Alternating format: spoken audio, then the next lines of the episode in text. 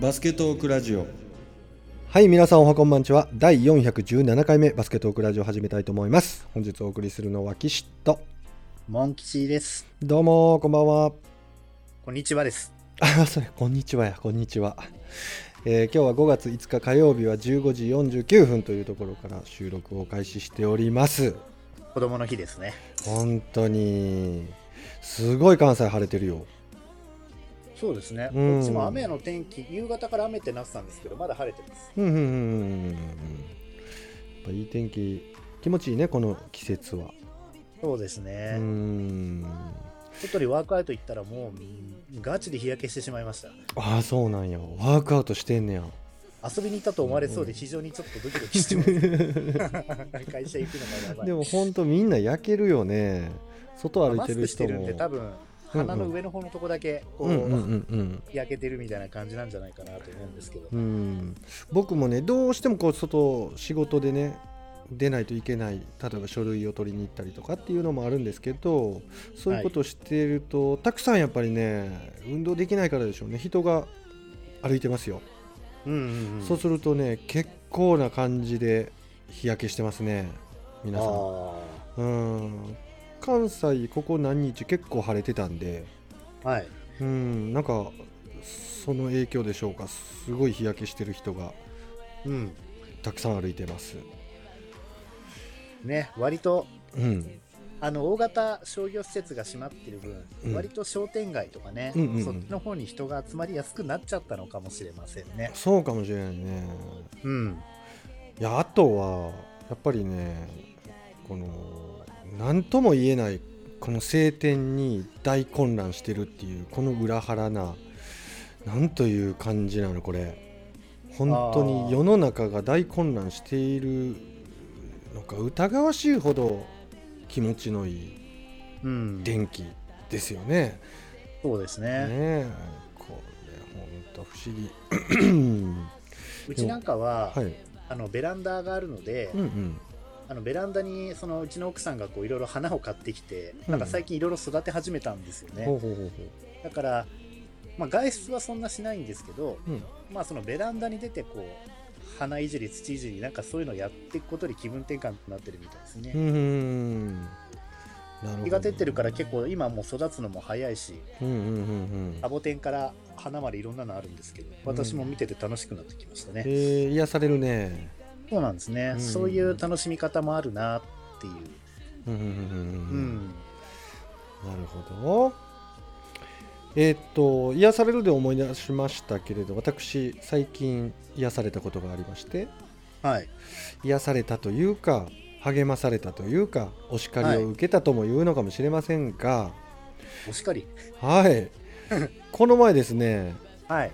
実はバスケトークラジオの方にですねダイレクトメッセージまあいろいろあるんですけどね何かちょっと忘れましたけど、えーはいはいはいはい。インスタグラムやったっけなツイッターやったっけなフェイスブックやったか忘れましたけどダイレクトメッセージいただきましてはい。まあ週1回最低ね週1回ぐらいまあ収録してくださいよと。うん。まあ一見お叱りを受けたかに思いそして反省の念をね持ちながうん。らその文章を読み進んでいくとですね、はい。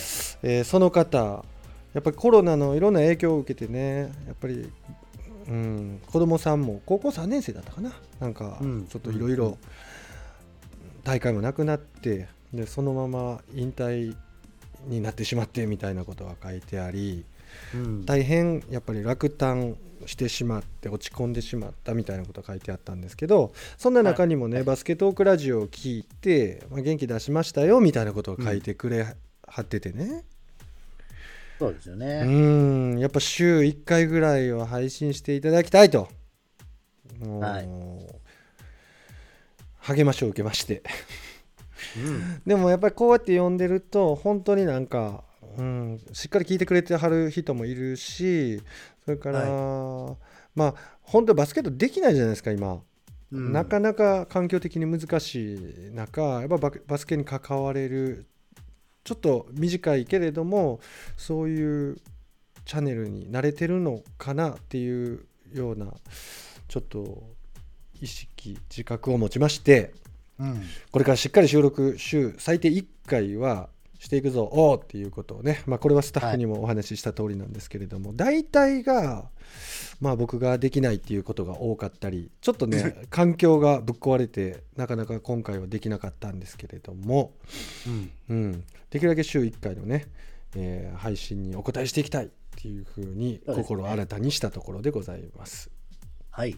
あとね、なんかこのタイミングでもう一方、ちょっと配信ね、ここ最近ちょっとしてなかったんで、その間にもメッセージいただいてまして、はい。で、実はこう、コロナの影響を受けて配信頻度も下がってるもんで、バックナンバーをたくさん聞いてくださったリスナーさんがいてましてね、うん。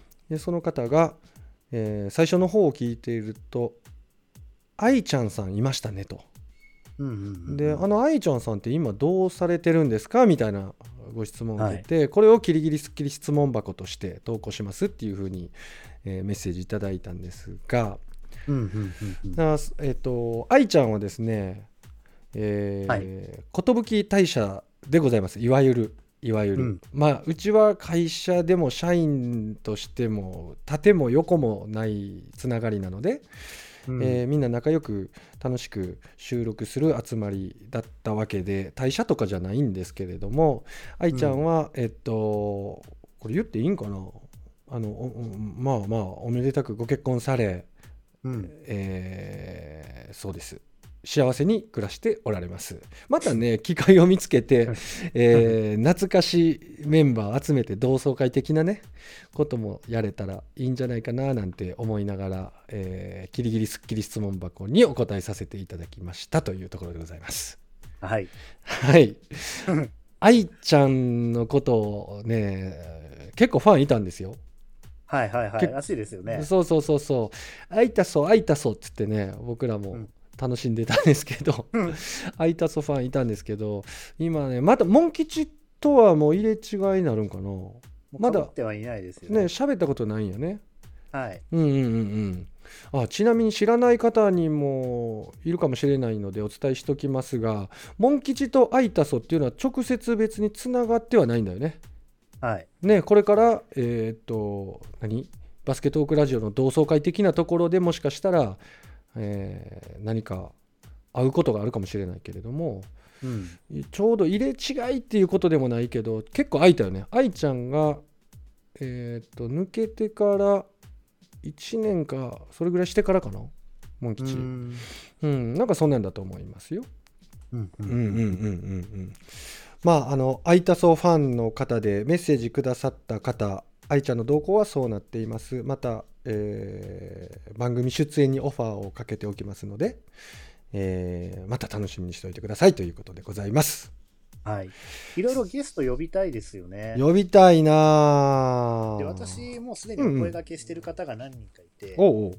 うん、だから選手じゃなくても、うん。まあ、例えば、うん。こう各チームのうん。なんか有名なこうブースターさんとかね、うんうんうんううん。ん、あといろいろチームを陰で支えてる方とかですね、うんうん、そんな方とかにも声をかけてうん。出てもらったりするのは大いにありかなとは思っていて、いいですね。うん、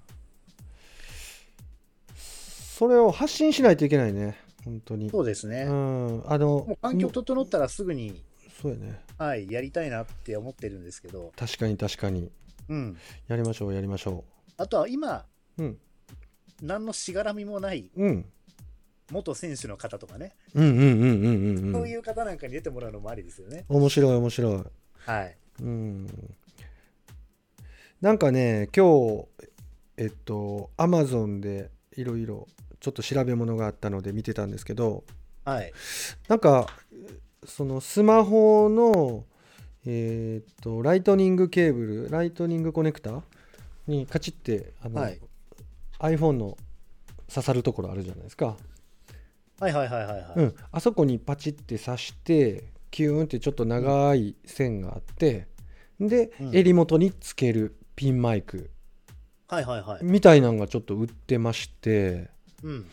これは結構使えるんじゃないかなと思ってうん。だから出て行った時に結構あの探偵ナイトスクープわかんないから関東の人えっと手持ちのマイクを持ってはい。どうですか？ってインタビューしするよりもちょっと失礼しますってこう、ピンマイクをこうかけさせていただいたりまあクリップ型のもあるけど、まあそういうのつけて普通におしゃべりみたいな感じでね収録させてもらえたら、ちょっとこう硬くならずに、うん。うん、いい話聞けるんじゃないかななんて思ってそういうグッズなんかを見てて今日ちょっと楽しくなってたところですよ。ああ、いいですね。うんじゃあモン吉にさこのマイクとこのマイクとパソコンを持って収録してきてくれっていうよりもさ、はいなんかちっちゃい袋に入ったあこれマイクだからこれを iPhone に挿してでこのコードついてるやつを、えー、とゲストの方のどこかにこうかけさせてもらうとかこう挟ませてもらって例えば胸ポケットにかけさせてもらったら音取れるからみたいなね、うん。すすっごい手軽やしその方がすっごいいい音で撮れたりとかしてなかなかいいんじゃないかななんて思って。いいですね、それ。ねえ。うん、うん。そんなん見て今日楽しくなってたんですけどまたグッズを見つけては購入し、そして送りしたいと思います。はい。うんうんうんうん。さあ今日はモン吉どんなことを教えてくれるのかな？えっと、ちょうどこの前、4月24日に、うん。ね、バストラバスラジ初めてのはい記者会見にこう参加したじゃないですか。したしたしたしたはい。うんうんまずそれをお話しないといけないですよね。それは話しましょはいもっと早く収録すべきだったかもしれませんけど、ちょうどうはい、1週間ちょっと前ぐらいですよね。はいはい。うん、えっと、4月の24日、はい金曜日えっと、これ B リーグのはい記者会見ですよね。そうですそうですうん。もうなかなかね報道え報道というかこの記者会見に参加するためにも申し込みをし審査を受けそれの承認を受けてからでないといけないという、結構閉じられたハードル高めではじめ初出場いけるかしらみたいなことをね僕とモン吉バストラスタッフは話しながら申請してみたわけですけれども。なんと審査、うん。通っちゃいましたと。通っちゃいましたと。はい。嬉しいお知らせを私も隊長からもらって、もうんううウキウキしてんね。うんうん。もちろん記者会見って言ってもね、うん今こういうご時世なんで、うんえっと、ズームによる記者会見っていうね、はい、はい。うんうんうんいきなりコアの方から入っていく流れになりましたけど、ね、そうそうそはい。ううんで、ズームって、うん。あの私も以前ズ、まあ、会社でも実はズームの会議とか使ってるんで分かるんですけど、え全部あの参加者の名前がこうパッパッパって出るじゃないですか。え出ます出ます。うん、だから、我々以外もどんな方が、うん。ね、その記者会見に参加してるのかっていうのが分かっちゃうところがまたね、面白かった。いいのか悪いのか分かんないですけど、我々は面白かったですよね。うんうんうん。うん。なんかもうちょっとこう僕が今まで参加しそうなものって、はい。一般の方？はい。とかがたくさんいるのかな？とかたくさんじゃなくともまあズームっていうこう何何方法で記者会見するわけだからはい。もっと一般人いるんかなと思ってました正う直。ん。うん、ところがなかなかほガチの報道関係者をね そうですね。だから画面にあの、ちゃんとうんその登録されてる名前が出ちゃうから、例えばですけど、月刊バスケットボール、ホニャララさんとか、うんうんうんうんバスケットボールキング、ホニャララさんっていうのがちゃんとこう出ちゃうんですよね。そうあと参加者のところのね。新聞社も多かったね多かったですね。ねえあれねちょっとね、そうですね。ん名前変えないといけなかったよね俺たちそうですね。私なんか慌てて携帯でやったもんですから、んバスケトークラジオなんとかじゃなくて、普通に藤森とって名前だけ出ちゃったから、うんうんうんうんあれ気まずいったらあれはしなかったうんですけどね。あれは携帯では名前変えれないのかな？そうですよね。多ど分うなんか変えれるんでしょう変えれね。るんかな？まあ僕は PC だったんですけどはい。PC からはすぐ変えれましたね名前のとこ横になんか編集ボタンみたいなのがあってポンって押したらもう名前が反転してたからそこ書き換えてバスケットークラジオ技師とか言って書いてそうですよ。はいやりましたね、多分できますよね。うんねうんもうそんな暇もなく、そうバタバタと。うん。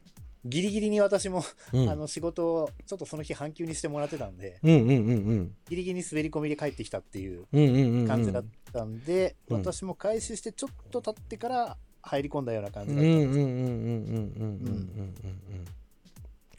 いやー面白かったよね、大川さん喋ってるよみたいなね。そうはい。でなかなか大川さんの発表とか見ることはあってもこううん双方向にやり取りできる機会ってまあなかなかないじゃないですかそうですね。あれは本当に貴重体験だったねあれちゃんとね、別のところから入ってって、あのーうんチャットで質問するんですよね。そうそうそうそう皆さんチャットで質問するんですよ直接喋っても音声は取られてなくてチャットだけはこう通じてるような状況でで、向こうが読み上げてくれてっていうね。そうああいうスタイルなんだと思った慌てて、そっから慌てて考えてやるんじゃ絶対間に合わないですよね、あれ。うんうんうんうんで考えて打ち込んでる間に、早かった人に先に同じ、ね、こっちがしようと思ってた質問されちゃうと、これまた同じですねでスルーされて終わっちゃうから、そうやねあれ焦りますね。うん。まあこれもいい経験でしたけど。いやいやいやでもねあれはね体調が悪いんですよ私 いがやいや、もうね遅れるそれからなんやまあ承認がすごいギリギリになってて、まあ、当日数時間前に承認が下りたので僕らはもう滑ったんかなみたいな感じで思ってたら、うん。まあ承認しましたっていう、えーとメールが3時間ぐらい前4時間ぐらい前34時間前に来てて、うん。うん、で実はその承認しましたっていうメールと一緒に資料が届いてたんですよね。はいはいはいはい、うん。だからあの資料に目を通し質問内容を考えそして、えー記者会見に取材に向かうっていう姿が本来の姿だったんだと思うんですけど何分ちょっとこう経験がないもので、うん。ああもう当日になっても連絡ないし5時からなのに12時過ぎても連絡ないから、もう多分ないなと思って僕仕事に出ちゃったんですよね。うんそれで帰ってきたらなんかそんなと承認しましたっていうメールが届いてるしあモン吉ももうねモン吉とも話したよねこれ多分。ダメだね、はい。これ当日になって連絡ないからダメだ。ね落ちたぐらい連絡欲しいよなみたいなことを言いながら。そうですね。うん当日ギリギリになってモン吉やっぱり通ってたわみたいな。え、やばと思ってダッシュでもうゆっくり帰るつもりは慌てて帰りましたね。うんうんうんうんうんうんまあ、携帯だったら別に歩きながらでもできないこともないのかもしれないですけど、うんまあそういうわけにもいかなかったので。うんまあただね経験は積みましたので私たちね。これからはねこういう失敗しませんよこれ当日になってもしかして承認来るんじゃね？みたいな準備はするし。承認承認しない人に資料なんて送らないんだからね。やっぱ承認数時間前に資料が送られてくるはずだから、はい、まあ、その辺も抜かりなくねこれからはやっていきたいななんていい経験積んだなと思っています。そうですね。うんだから、うん本当にあの、いその後すぐにね、まあ、うんあの、有名なその、まあ、ウェブとかにすぐ上がったりしたんだと思うんですけどね、内容うんとかは。うんそれを一般の方よりも、うんやっぱ2、30分は早く多分聞けたと思うのでね。そうやね。これがまたちょっとこう、まあ優越感っていうか、なんつうんでしょうね。なんか、すごく嬉しいものがあります、ね。嬉しいねこのはい。うん、別に俺たち何の有名人でも何でもないんだけどはい。一応こう立場を利用してはい。ちょっと特別に早く情報のソース、はい情報の発信源に近いところに立てて、あれはちょっと嬉しかったね。嬉しかったですね。んうん。やっぱりやってみるもんだよね続けてみるもんやねね何でも、ううんん、うんうんうんうんうん報道関係者ですからはい。はい。で、その内容をちょっと説明していきましょうかそう。ですね。うん。まあ、報道関係者としてちょっと発言とかね、うんうんそういったことにも気をつけなきゃいけない そうですよ。で、結局その、まあ、B1 の B2 のこう、まあ、東西うん。分けですよね。うんうんうんうん。で、あとはその昇格チームの発表みたいなものが、こう、一通りあったわけですけど、うん。うん。まあ、もう皆さん当然知ってる情報なのかもしれませんけど、うん。えーもう一度ね、ここで取り上げていきたいと思います。うんうんうんうん。まず B1 うん。も B2 も、まあ、うん。東西で、うん。で B1 は、えー20チーム B2 は16チームを、えー半分、うん。えー、とまず B1 は東、うん。えーレバンガ北海道秋田ノーザンハピネッツ宇都宮ブレックスうん。千葉ジェッツ、アルバルク東京サンロッカーズ渋谷川崎ブレイブサンダース横浜 B コルセアそれから新潟アルビレックス BB で富山グラウジーズ、うんまあ、これ都道府県番号順なので、うん。まあ、信州とか愛知とかそういったところよりは、新潟とか富山とかが先に来るとうん。いうようなうん形ですよね。なるほど。うんまあ、東にね、すごく偏ったらなんだってすごいね、話題になってきましたけど、これはこれでまた、うん。あのどう見るかによって、また面白さも変わってくると思うので、そうやね。うん。うん、で西の方に、うん。えー B2 から昇格してきた2チームが両方とも入りまして、うん。えー新州ブレイブウォリアーズがまずですね、あと、他に、えー西地区は三円ネオフェニックス、うん。えーシーホース三河、うん。名古屋ダイヤモンドドルフィンズ、うん。シガレイクスターズ、うん。京都ハンナリーズ、うん。で大阪エベッサうんで島根スサノーマジック。うん。で、えーもう1チームの昇格チーム広島ドラゴンフライズに、うんえー琉球ゴールデンキングスですね、うんうんうんはい。うんうん。まあそうですね。まあこれまでの戦績で言っても、うんまあ当然東地区の方にね強いチームがこう集まってますけど、うん。うん、でも NBA でもね、割とそういう時期あるし、ね。NBA ほどその、ね、なんかあんまり大型なトレードみたいなのはないかもしれないですけど、うん。うん今から5年後、10年後っていうのはまた全然違う感じになってるかもしれませんし、うん。まあこういうこともあるよと。うん私は意外とそういう見方をしてて、でまた東と西のそのそういった意味で上がってくるチームの特徴が全然違ってるところがまた面白いと思うんですよね。まあ、やってみないとわからないですけど、うん。まあもちろんその信州や広島がどのぐらいまずこうやれるかどうかっていうのも一つかもしれません。ただ、まあ、例えばその去年というか今年度の成績で考えたときに、うん。まあ、大阪や琉球が、うん。まあ、上にいた方のチームになってるわけですけど、うん大阪なんかはやっぱり、あのー先頭を切ってオン・ザ・コート3というかね、そういううんのを実践したチームで、うん。ダイラをね1億円で取ったって話になってますけど、うん。うん。やっぱそういう他のチームがなかなかやりそうでやってないバスケをやっぱやってくれてるし、うん。まあ、琉球は琉球でね、うん。あのーやっぱああいう沖縄っていう土地にね、うんこっちの方の関東出身の木村社長が、まあ、変な歴史の話になっちゃうけど、うん。チームを作って、うん。やっぱりそのお金を見て払ってスポーツを見る習慣のなかった沖縄にこれだけの人気チームをうん。やっぱ作り上げて、いろんなこう旋風を巻き起こしてるっていうね、うん。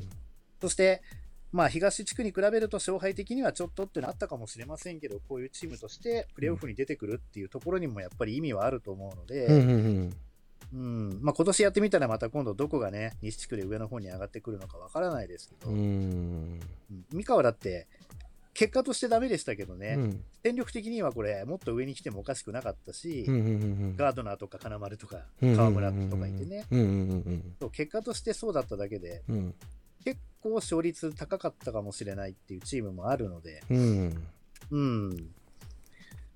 だから、私はちょっとその、まあ、一番強いのは東地区っていう感じがし、もちろん私もしするんですけど、うん西は西で面白い戦いになるんじゃないかなとはね。なるほ。どね、なんか個性が強いんかないやでも東僕の個性強いかまあ、うん東の方がやっぱ代表レベルの選手が多いってことですよね。単確かに確かに純ね。あのチームとしての個性は強いんかなうん。うーんまあ、西の方がなんかちょっとこう、まあ、言い方悪いですけど、悪が強いチームというか、うんうんうんうん。まあ、まあ、京都、ね、マブンガスのいる京都ともそうだし、ね、あの、オンザコード3の大阪もそうだし、うちんょっとね、うん。そういう、ちょっと正統派じゃないような雰囲気というかね、うんうんうんよくは表現がわかんないですけど、あとはやっぱ見どころとしてどうですか？信州と広島。うん、を西地区で見るっていう楽しみもありますよね。そうですね。これを東に掘り込んでうーんってなるよりも西でまずどこまでなのっていう見方もできるんじゃないでしょうか。そうですねうん。ぶっちゃけどうですかモン吉さん西で特に僕信州聞いてみたいんですけどはい。切り破っていけそうですかねうーん。まあ正直。インサイドどうですか？正直ですね、うん。もう、あの、去年の年末にあった、うん。あの、オールジャパンの時に信州実はもう3円に勝ってるんですよね。なるほど。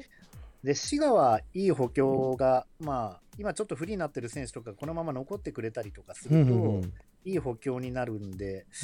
そうですね、そこそこ、うん上位に行くのはちょっと厳しい気はしますけど、うん。でも面白い存在じゃないかと思いますけどね。そうやんねうんまあちょっとこれ西は西で本当に味方があるし東は東の味方があるし面白いですね信州は割とディフェンスやるチームなので、あ信州、まあ大差で、信州、はい。だから、大差で負ける印象はないんですよねうん。うんうんうんうん。ただ、京都と例えばやったとして、まあ、うんマブンガも今ちょっと自由契約になってるんで分かんないですけど、うん。うん仮にマブンガが京都に残ったとして、京都とやったときに、うん。マブンガ一人を止められないっうん。ていうのはあるかもしれませんけど、うん。でも全体的なチームのオフェンス自体はマブンガ以外のは抑えられるみたいなね、なるほど。そういうディフェンスはできると思うので、うんうんうんうん。マブンガに40点取られたけど、うん。点数としては1点差で勝ったり負けたりとか、例えばそういう勝負なんかはできたりするんじゃないかなって気はしますが、うん。ただ外国人選手のレベルがやっぱりですねう、ん。信州も広島も、ちょっと、えっ、と、ビ他のビアのチームに比べると、うん。うーん、直接対決しないかわかんないですけど、ちょっと弱いような気はするんですよね。うーん少なくても、まあ、広島なんかだと B2 のね、うん。MVP になったエチェニケ選手もいますけど、うんうんうんうん。B1 だと、うん。じゃあガードナーほどの無双かつはそうではないはずなので、うんうんうんうん。ちょっと苦しくなるんじゃないかなって気はしますけどね。ケネディ選手なんかもね、うん。まあ、B2 では得点王だったり、こう、今まで取ってきましたけど。う、ん。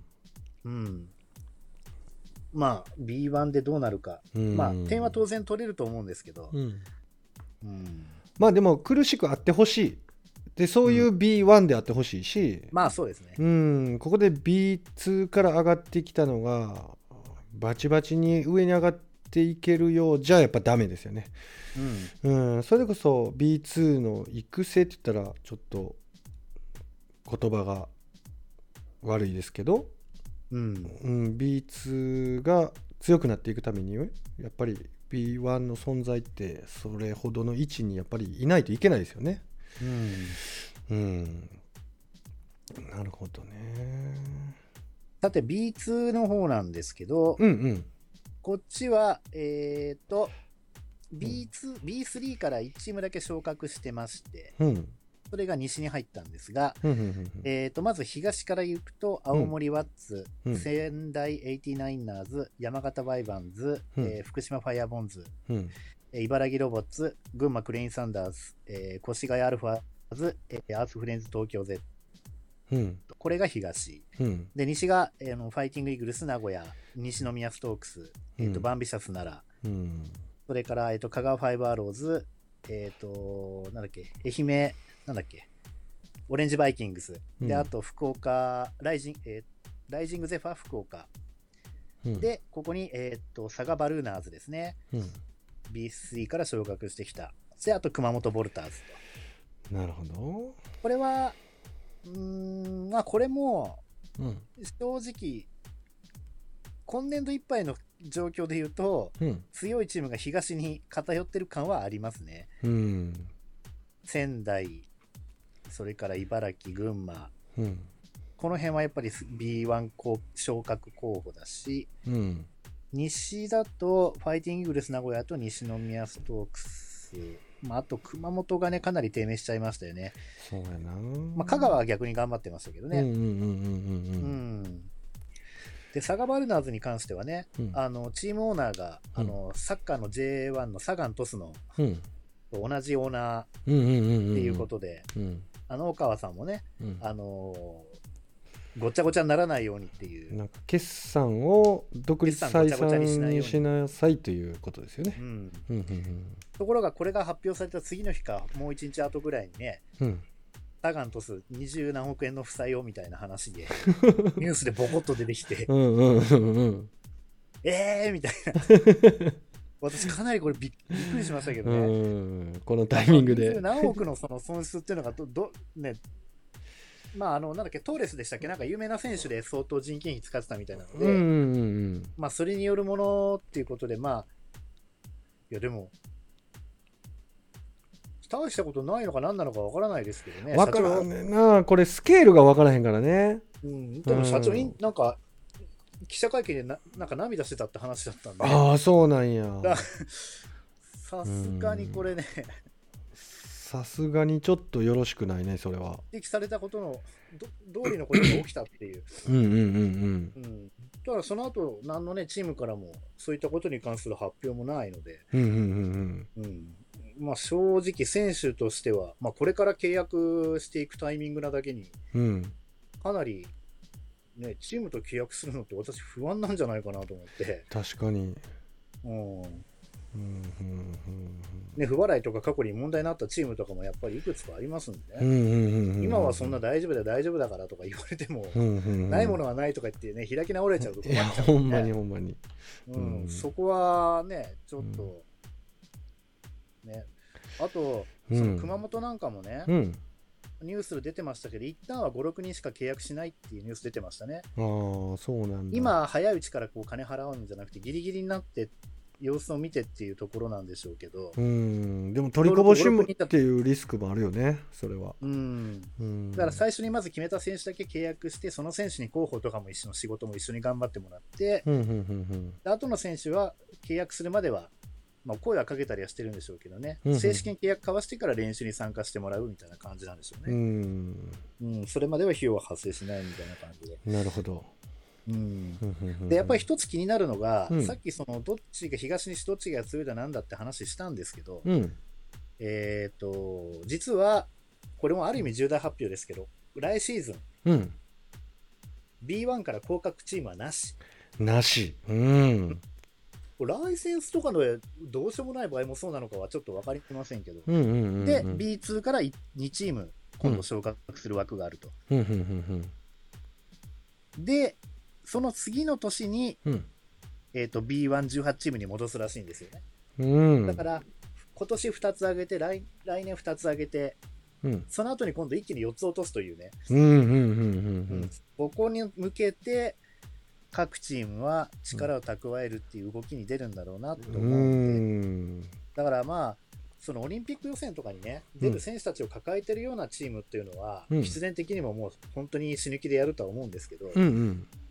そうじゃないチームっていうのは、うん。あんまりこう無駄遣いをしないで外国人選手とかね、うん。うん。うん。なんかそこら辺経費を抑えてきてその次の年も4人落とすときにその4つのチームに入れないようにっていう、うんうそういう動きをするんじゃないかともっぱらの噂になってますよね。なるほど。うん。うん。まあそういうことを公表されちゃうとまたこっちも冷めた目で見ちゃうので。まあでもここういうルールで発表されちゃった以上そりゃみんなそう思っちゃいますね。そりゃそうだよね。ううんん。だけど来年ボロボロになっちゃったらうんその次の年に勝負かけるっつったってね。うん。こんなチームに行きたいとも思わないだろうからそこそこは当然頑張るはずなんですよ、うんうんうんまあ、特にこのコロナでね財政的にきついチームが多いでしょうから、うん。うん。まあ、そこは私は注目をしますようね。ん。うん。なるほね実際、全チームが赤字って言ってましたっけ？確かね、大川さん。どあそう言ってたよね。はい。うん。いやそりゃそうなるでしょまあ、どう考えてもプラスなわけないですからううね。ん。確かに。うん、いやー大変だなこれ。そうですね。ううんん。まあそんな中で、うん。まあやっとこう契約の動きがねうん。ちょこちょこと出始めてて今私が注目してるのは、うん。うん滋賀なんですよね。滋賀。うん、滋賀レイクスターズ。まず、うん。アルバルクからうん。2人レンタル移籍でいい選手が来てたんですよね、もとはい。もと今はい年。はいはいはいはい。阿炎幸輝選手と、うん。あと斎藤匠選斎藤手。匠選手ね。これがなんとアルバルクとの契約満了。うん、うん、2人とも？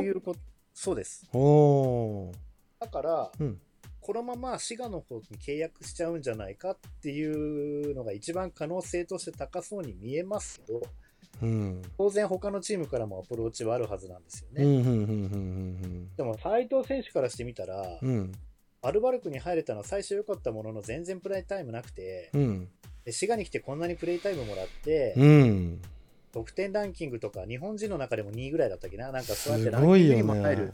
ね。こうなっちゃったら、うんうん。まあ、いつかはアルバルク行きたいけど、うん。やっぱりたくさん試合に出れるチームに選びたいでしょうからね。そうやね。それと滋賀がどれだけ斉藤選手をこう評価するかやね。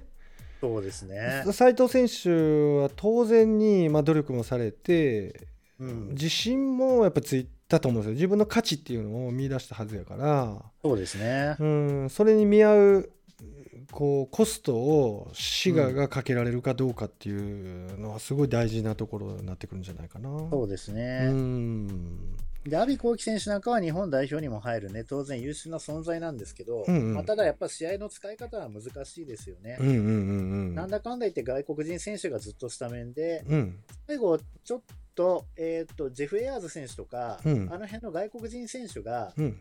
まあ、ちょっとこれだとこの言い方だと聞こえ悪いですけど、こう出場拒否して帰国しちゃったので、うんうんだから阿炎選手がスタートに上がってきたっていう流れだったんですよね、うん最後の。うんうん、だから、うん、まあ、なかなか使い方としては難しいとは思うんですよね。うん非化選手枠じゃないから、うんうんうん使い方も普通の日本人センターと同じ使い方になるんでね、うんうんうん、あくまで控え扱いには多分なっちゃうんで、どこう行っても。んうん、そういった意味でどのぐらいのお金出してこう雇うかっていう、こう見定めるのもね、うんチームとしては非常に難しいところなんじゃないかと思うんですよ。確かに確かに。宣伝にはなるし、人気は間違いなく出るでしょうけどね。うんうんうんうんで、一方で、その今、滋賀に行った選手で、うん。ちょっともうあと2人ですね、注目している選手がいて、うん。うんで1人はまず高橋光陽選手ですね、うん。まあ、これ、日本代表のいわゆる B チーム的なところにはやっぱ入るようなメンバーなので、うんうん。もう思いっきりのいいシュート、うん。うん。あと、中村航平選手っていう選手ですね、うん。これ、あの私が、えー、と船橋、千葉のインターハイの時に、うん。えー、と山口県の豊良高校でエースだった彼を見た時に、うん。ものすごい選手だな、これはと思って。注目してて、うんで、中央大学でもね、うん。活躍して一部復帰にも貢献してる選手なんですけど、うんうんうんうんサウスポーで、うん。まあ、プロに入ってからちょっとポイントガード的な役割になってて、うん。うん、この選手も非常に面白い選手なのでう、ん。うんまあ、滋賀に残るにしてもそうじゃ何にしてもプレイタイムをね、やっぱもらえるチームに行ってほしいなと思いますけどね。この選手は私はすごく注目してますね。えー特徴は？まあ、そのサウスポーなのと、とにかく、うん。なんていうんだ視野が広い。えー。アシストを量産する？アシスト量産するタイプだしう、んうん。シュート力もある。えー。うん。えー。ちょっと斎藤匠選手よりもアグレッシブなイメージですね。ああそうなんやうん、斎藤匠選手はどっちかというと、緩やかにこうね、うんスースースーっとこうやっていく、まあ、うん魔術師的なところがあるんですけど、うん中村浩平選手なんかどっちかちょっとプレーに力強さがあって、うんうんうんうん結構、結構強引に切り込んでって、うん最後ものすげえパス出すみたいな、そんな感じ。へえうん。なるほどうん。まあ、これすごく私は注目してますね。うん。ただこのことを話そうと思った日からまた何日か経つと、またどんどんいろんな選手が、ね、契約満了だとか、うん。なんだっていうニュースが出てくるんでね、いろいろと話したいこともまたどんどん出てくると思うので、うんうんうんううん。ん、またそれはそれでですね。う、ん。また次の回とかでももっと気になるところをお話ししていけたらなと思ってます。おー了解でございます。はい。うんうんうんうんうん。あとは、はいえーっと、ここ何日かの間だと、うん。えっと、引退した選手、うん。うん、で、あの、水島咲選手、トヨタの、うんうんあと、デンソーのイジュ選手ですね。うんうんうんうん。イジュじゃなくて、イジュ、イジュ選手って読むんですね、これね。イジュ選手か。うん。はい。イジュ選手なんかは 3x3 には行くのかなと思ったら、そっちもないっぽくて、ああそうなんや。2人揃って、もう悔いはありませんみたいなね。へで、これに加えて、あと、三菱の、えうんあのー、王麻子選手、この選手も引退し、なんですよね。うんうんうんなんかだから、1個前のオリンピックのこう代表メンバーみたいな人が、うん。うんね、この前お話ししたの山本千奈選手とかもそうですけど、うん。どんどん引退し始めちゃってるんで、うんうんうんなんか引退の一派が来たみたいな感じで、ちょっとびっくりでしたね、これは。うんうんうんうん。引退ブームみたいなことになっちゃってんの。ううんんあとこれ、私、記者会見直接見たんですけどね、うんうん。レバンガ北海道のお二人、うん。まあ、松島選手と、うん。あと、織茂選手ですうんね。うん。で、松島選手はね、これ、ま、引退記念ということで、うん。なんか2万いくらする松島フィ、松島とかいう 見たあれ受けましたよね。なあ。うんでもね、これね、買う人絶対いますね。いるんやファンの心掴んでますよね。やっぱこういうものを作って欲しかったんだって言ってる人絶対いるとうん思うので、うんうんうんうん。で、引退会見、私、うんうんその松島選手もあと、織茂選手もね、どっちも見たんですよ。あどっちも見たんやほうん。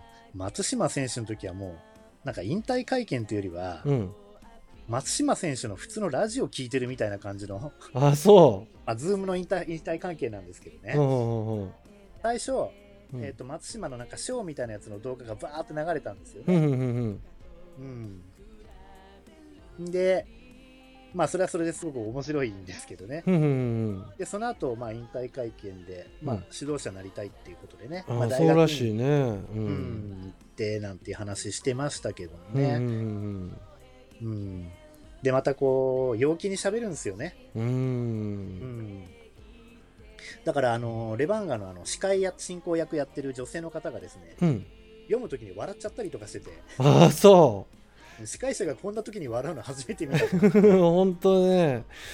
もう涙、全く涙を伴わない。笑ってて。うんうんうん まあ、うんなん。か、軽いなと思った人もいるかもしれないですね。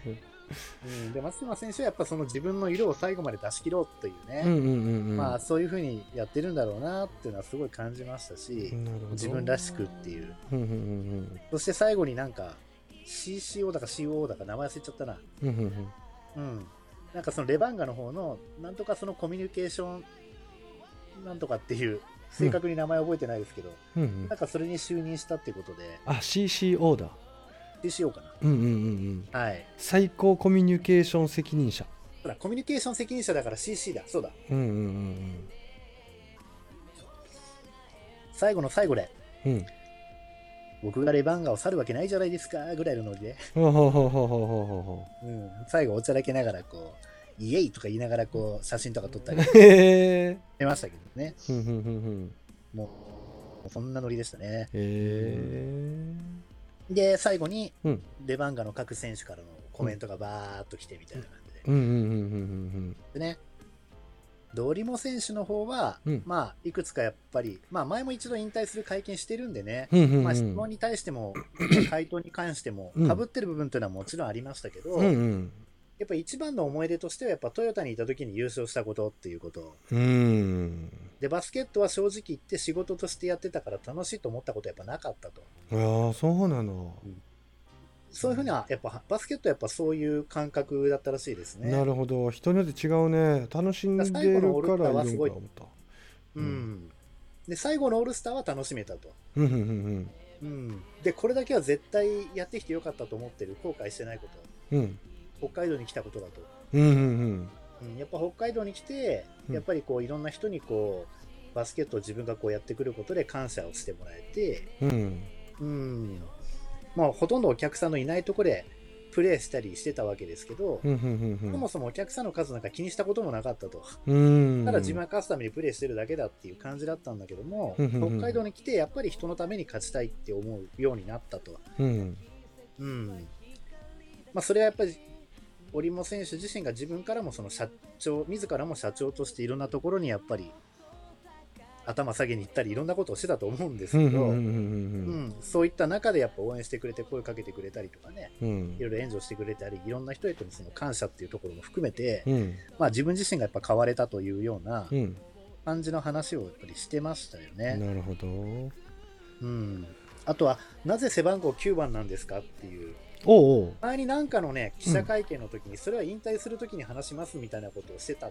うんうんうんらしくて、うん。うんそのことを覚えてた方がその質問をしたんですけど、うんうんうんやっぱり教えるのやめますと。へえ。やっぱそれは分からないようにしといた方が面白いじゃないですかって言って、そそれは喋ってくれませんでした。あそうなんだ。へうん。え。であとは最後に、こう、最後に皆さんに一つだけあと、ちょっとお話ししたいことがありますってなって、うんうんどうか桜井亮太選手をよろしくお願いしますと。へえまあ、北海道に来てからずっと十何年一緒にプレーをしてきて、うんうんもしかしたらなんか最近ちょっと調子もやっぱ落ちてきてるので、うんうんうんうんもしかしたら自分と同じタイミングで引退しちゃうかもしれないって思ってたんですって。うんうんうんうんですけど、うんまあ、あのー彼ははっきり言ってまだまだやれるしと。うんうん、北海道のために絶対彼これからもっともっと頑張ってくれるはずだからと。うんだから皆さん、櫻井選手をこれからも応援してやってくださいみたいな。うんうん、そういうことを言う人になっちゃったんだなみたいなね。昔すごい尖ってたっていうのは私も、うんもう雰囲気も見ててすごく分かるものがあったんですけど、うんまあ、ただ見た目よりもやっぱりり親しい人からするとうん。そうでもないっていうのはやっぱあったみたいですけどね、ほぼ全員の方が初めて織茂さんと同じチームでやるってなった時に超怖そうなんだけどみたいな感じだったらしいんだけどん。割と気さくにいろいろとっていうのはやっぱあるみたいなへえでもそれは北海道に来てからの織茂選手なん。でねうん。うん。うん。うん。トヨタにいた頃の織茂選手だったらどうだったのかまだ謎ですけどね。うん。うん。うん。うん。うん。ううん。んなるほどまあ、そういう、やっぱその最後の櫻井選手の話をするときっていうのは、私ちょっとすごい感動しちゃいましたけどね。んうん。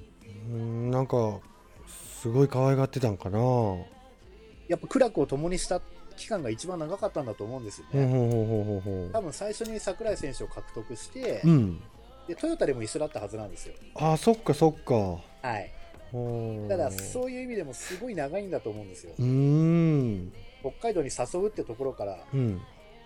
なのか、レラカムイの時で一緒だったから、うん。織茂さんが、まあ、櫻井を誘ったのかどうかは分かんないですけどね。うんうんうんうんううんん、でもね、やっぱり、多分選手で一番、うん。選手の中で一番多分相談したり話した回数、時間も一番多分多いんだと思うので、なるほどうん、今年一緒にオールスターも出てね、うんうんうんうん、今年のオールスター初めて楽しかったみたいな感じのことを織茂選手言ってたの覚えてますけど、うんうん。んん、そうですね、桜井選手って今結構年よね。もう35ぐらいは行ってますよね。もうちょっといってんのかな？もうちょいいってるんじゃないの？このぐらい行ってますよね。40とか40前かな。40、田臥が40だから、うん。で田臥が引退して2年後ぐらい能代がいきなり全国で1回戦があったんですけどその時の相手が櫻井亮太のいた四日市工業だったわけですからうん。田臥が40ってな考えた時に多分36か6とか多分そのぐらいだと思いますね今。そうか。そうそうその能代が負けた1回戦って桜井選手ティップオフ2秒後にダンクして やつやんね。はい。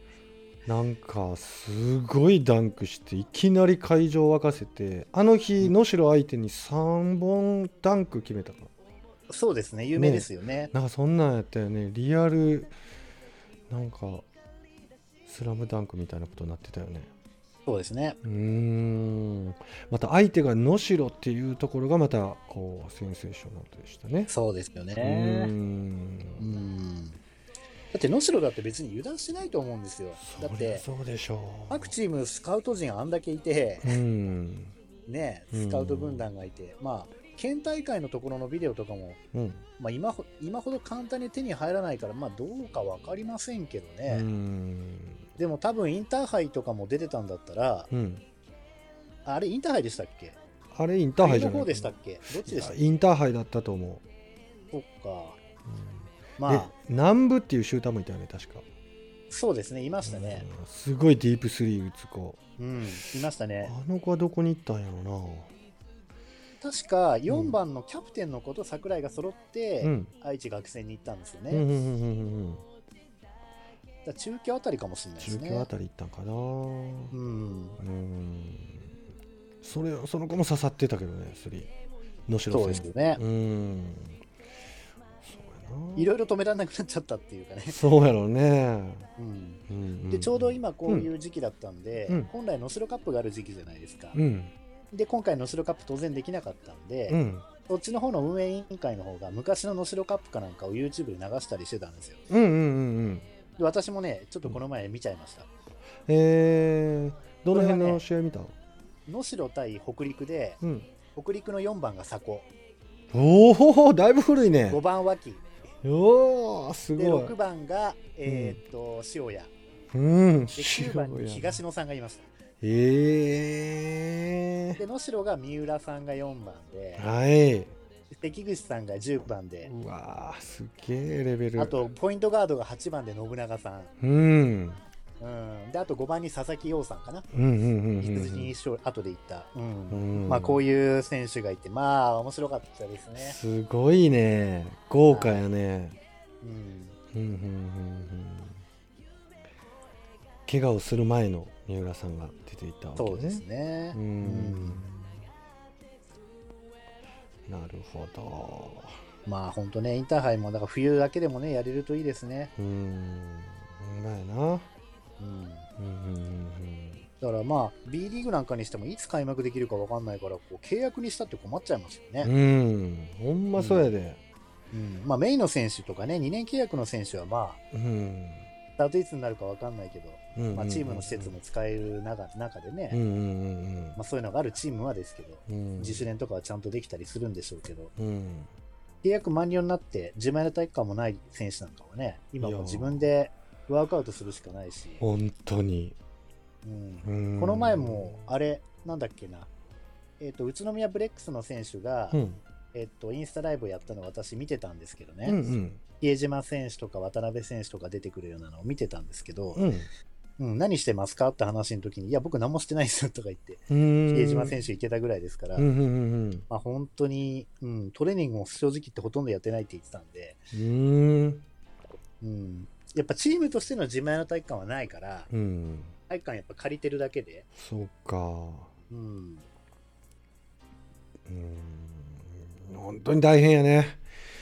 ね。職業やもんなだって。そうですね。でまた見てもらえないでしょ。うん、うん。でもこの間にもやっぱりねライバル増えるわけでね。そうですうね。んまあスクールも開けないですからね。そうやんなまあ中には、うん例えばあの、デンソーの高田真希選手なんかは、うんあの、この前ちょっとご紹介したように自分で会社設立したじゃないですか。で、いろんな選手を呼んでうん対談したりとか、うんオンラインでいろいろそういうオンライン講座みたいなのをやり始めてるんですよね。なるほどうん。だから、実際にはオンラインよりもね、実技交えてやる方が一番いいに決まってるんですけど、うん。やっぱこういったところにいろんなこうアイディアとか行動力っていうところがまたいろいろ生まれてきてね、うん。面白そうなことを始めてくれる人も一方ではいたりするので、うんうんうんまあそういったところに私も注目してるんですけど、このゴールデンウィークもすごいですよね。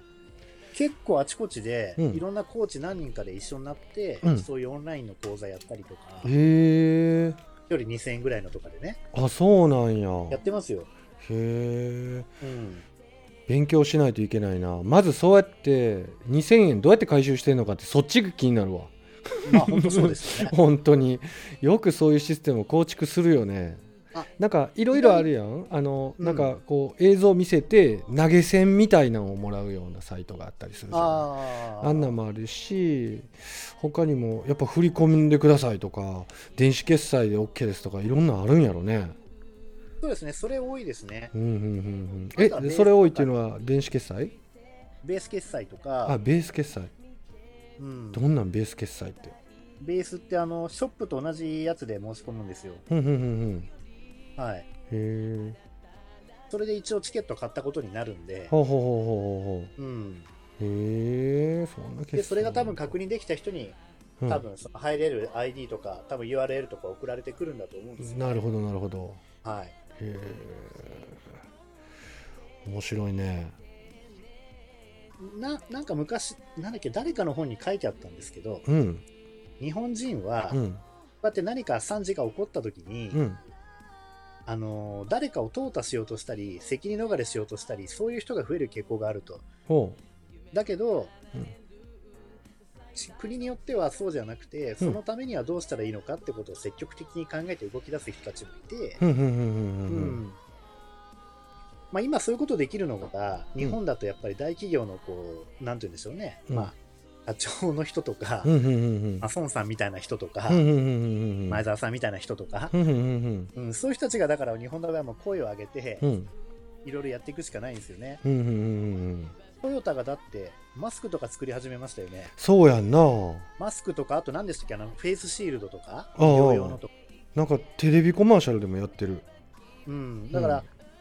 そのピンチこそチャンスっていうことで、うん。そこにアイデアが浮かんで、うん。社会貢献にもなるし、うん。それによって社員たちも稼働するから、社員たちも助かるしっていうような、うんうんうん、やっぱり本当に会社を起こすような人とか成功してる人ってそういうチャンスを逃さないですようんう。ん。確かに。うん。だからこれからそういうクリエイティブなことができる人っていうのはね、うん。多分成功していくんでしょうね、きっと。はいお耳が痛いでございます。いやいやいや、いやーなかなかね。でも渦中にいたらね。うん私今から一から始めるっていうのはちょっと難しいじゃないですか、そううは言ってんそうだそもそも始める資金が今ないのにとかっうんてなっちゃううんから、うん。そうなんですよ。だからやっぱりこうやって大企業のね、うん。社長の人たちとかがこうやっていろいろ動いてくれるっていうのはすごくうんうんうん。頼もしいなと思って、そうやね。うんうんうんうんもちろんその寄付するとかいろいろそういうことをやってる、ね、選プロの選手たちもいるじゃないですか、それもそれで今自分ができることっていうのをすごく実践してくれてると思うし、うんうんうん。そういうのも非常に素晴らしいなと思いますけど、うんうんうんうん。まあ、個人的にはやっぱそういうこうそういうことができる力を持ってる人が、うんうんうん。やっぱりこう動いてくれるとすごく嬉しいなと思いますそうやな。ね。うん。確かにまあ、オンラインはオンラインで、緊まあ、なんて言うんでしょう、緊急事態だからってことで、うん。うん、じゃあその講義とか、うん。そういったものがオンラインでやる方がいいか、直接会った方がいいかっつったら、私はやっぱ会ってやった方が、うんうんうんうん。やっぱり好きですけどね。うんうんうんうんうんでも出かけられない人が参加できるっていう意味ではオンラインもすごくいいっていうメリットもあるので、うんうん。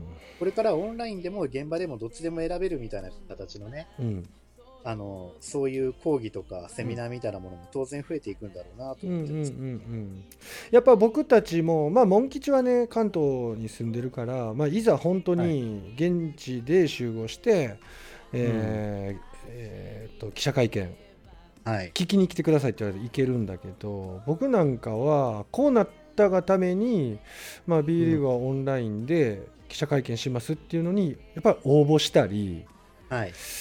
やっぱそれに通ったらちゃんと取材できるわけじゃないですか。はい。これはね、一つやっぱりありがたいしいい意味でのパラダイムシフトが起きてるんじゃないかなみたいな感じはしますけどね。うん。うん、ね。うんうんうんうんさてさて次行きましょうか最後に。うん、最後にうん一つだけちょっと本を紹介しようと思って、おお、これね、エルトラックの鈴木さんが出した本なんですけどね、うんうんうんうん。私も買って今ちょっとずつ読んでますけど、うんこれね、今までになかった本ですよ。うんうん、どんな本？バスケットボール判断力を養うスペーシングブック。ほースペーシングの話なんですよ、これ。うんうんうんうんうん。合わせとか。うんうんうんこれってうんうん本として多分ほとんどなかったと思うんですよね。おーなるほど2対2とかの1つのパターンとか、ピックアンドロールのパターンとかはあったかもしれないですけやっぱスペーシングに関してここまで専門的におう。4アウト1インとか、ちゃんとそういうこととかに、あと5アウトのページもあるし。う、んえちょっと本の名称は判断力を養うスペーシングブック。これで正しい、はい。ほうほうほうほうちゃんとね、写真付きで分かりやすそうですよ、これ。まだ私もちょこっとしかまだ読んでないですけど、まだディフェンスを知るとか、スペーシングを知るとかっていう、まだ本当に初めの10ページちょっとぐらいしか読めてないので。やっぱこういう本欲しかったですね。やっぱりその、うん自分がぼこれを持ってる時だっていうのはいくらでもね、YouTube だなんだとかいろんなところで見れ見やすくなってますけど、うんうんうんやっぱスペーシングってすごく難しいし、奥が深いし、そうやんな。そもそも基本が何なのかが分からなかったりするから、うんうんうんうんうん、基本が分かんないと応用も何もないし、うんうんうんうん。それもなしでやっちゃうと本能で動いてて、ただボールによけれちゃうから、うん。うん、自分がただやりたい動きだけをするみたいになっちゃうと思うんで、うんうんうん。うん、やっぱ自分がフリーでボールをもらいやすくするためにどう動けばいいのかっていうところは、うんうん。うん、もちろんコーチにいろいろ教えてもらったりとかね、みんなで話し合ってこういう時はこう動こうってチームの中で話し合って決めていく部分っていうのも結構多いとは思うんですけど、うん。特にそういうのがない時はこういう時はやっぱこう動いた方がいい。なぜならこうだからっていうことが、うん。まず基本的な考えが、やっぱ自分の中にこう刻むことができれば、うん。例えばどこでバスケやるにしても、うん。いきなりなんか友達に誘われて友達のチームの練習に行ったとか、うんフリーでバスケやる場所に急に行った時なんかも、うんこういう風にすればフリーでボールもらいやすいっていうのがわかるというかね。うんうんうんうん。まあそういうことでも役に立つと思いますし、うんうんまああくまで5人が均等にボールを持つと考えたら、うんオフェンスの8割はボールを持ってない時間だからと。うんうんうんうん。だからこそオフボールの時の選択肢を整理してうん、判断基準を持つことが重要ですということで作られた本なんですよね。うんなるほどこれすほごい重要だと思うんですよね。確かに確かにはい。うんうんうんうん。もうこれが出るって分かった瞬間、もうポチですよ、私は。予約して。うんそうなんやその割にはまだそんな読んでないですけど。偏っちゃうよね団子みたいにはい。まあ分かりやすく言うとさ学生小学生とかはい。のバスケット見てると、まあ、ボールがあるところにもうオフェンスもディフオフェンスが集まるもんだからディフェンスも集まるしうん。どこにパスしても大局変わんないみたいなね。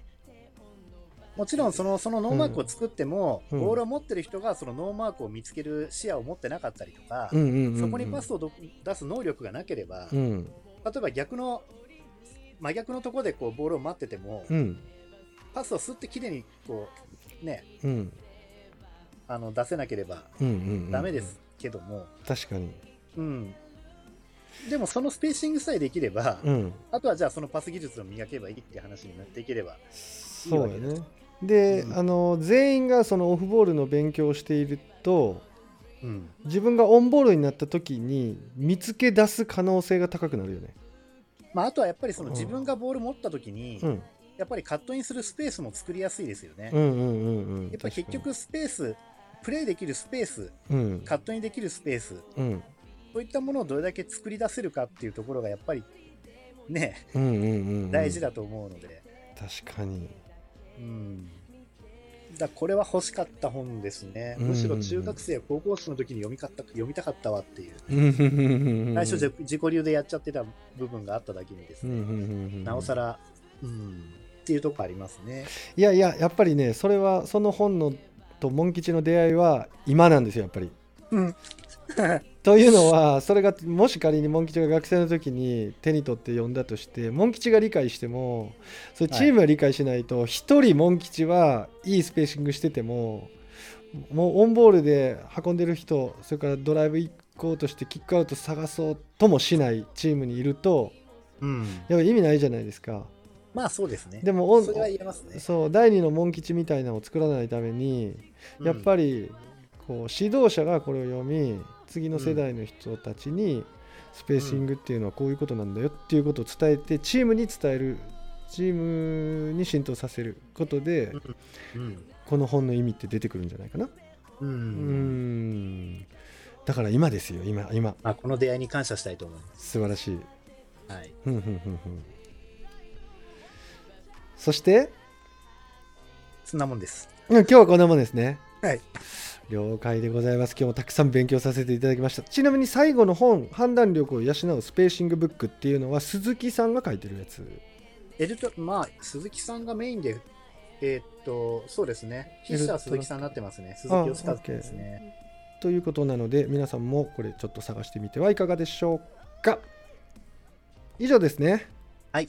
さて、皆さんも417回目のバスケットークラジオ楽しんでいただけましたでしょうか、えーこれからは週に1回、最低1回の配信を目指していく岸と、モン吉でした。See you next time! バイバイバイバイ。